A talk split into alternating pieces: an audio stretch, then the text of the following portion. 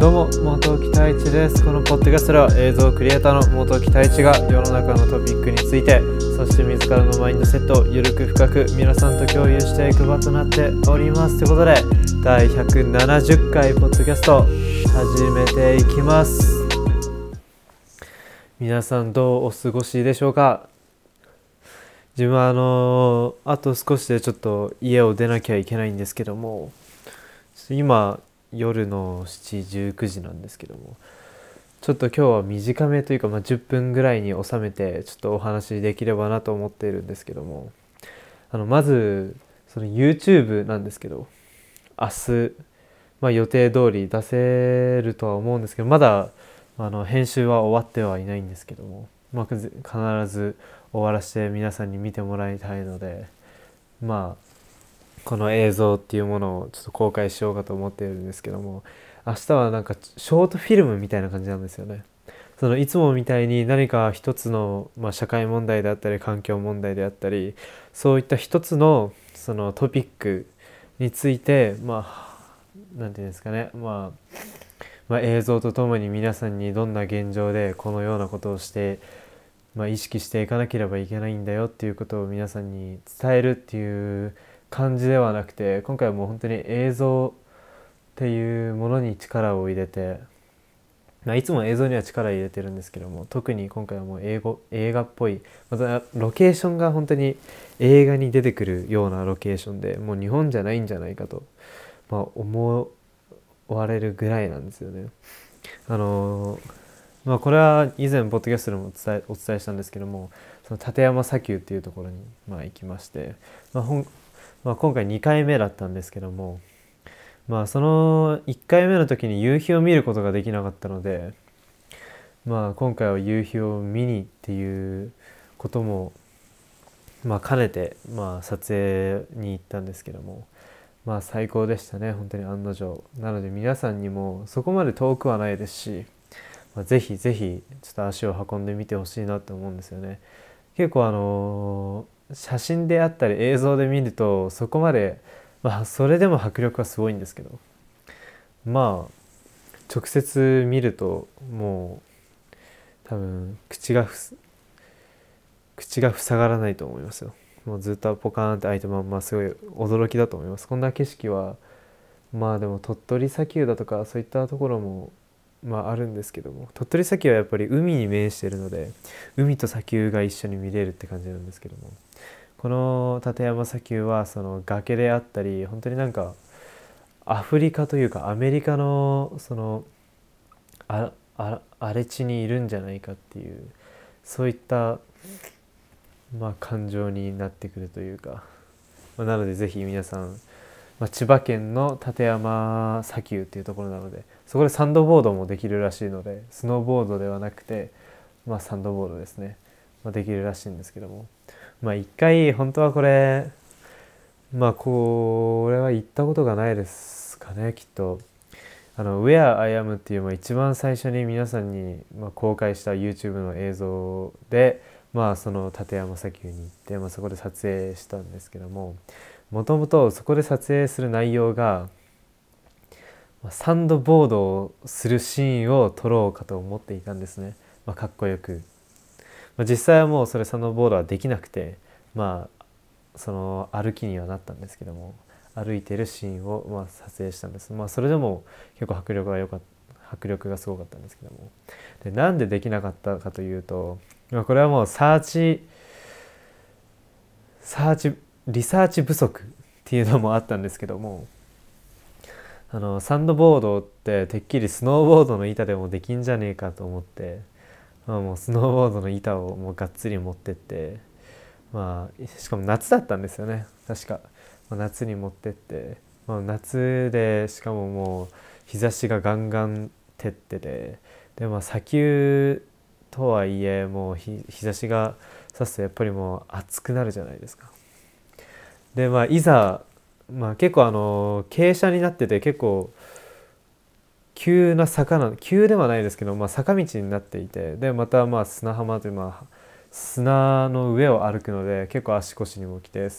で、まあ、もちろんそのスノーボードを持って、まあ、頂上まで行っていざ滑ろうってなった時に進まないんですよね坂道から。でそこで、まあ、なんでだろうと思ってなんでだろうと思って、まあ、もちろんもう滑れるもんだと思っていたので、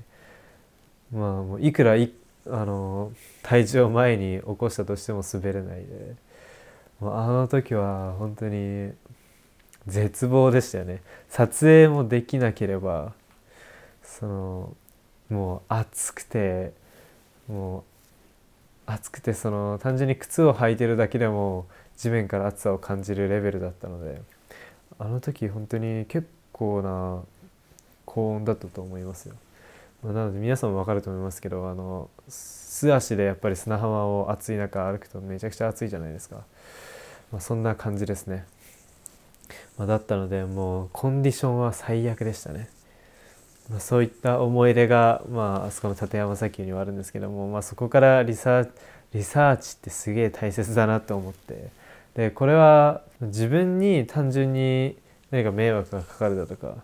そういったものだったらいいんですけどもその時はやっぱり3人で行ったので、まあ、友人ともう一人いいとこ、まあ、せいさんせいさんなんですけどもでせいさんには撮影を頼んで「まあ、Where I am」っていうのは、まあ、自分のそのバイオグラフィーみたいなもので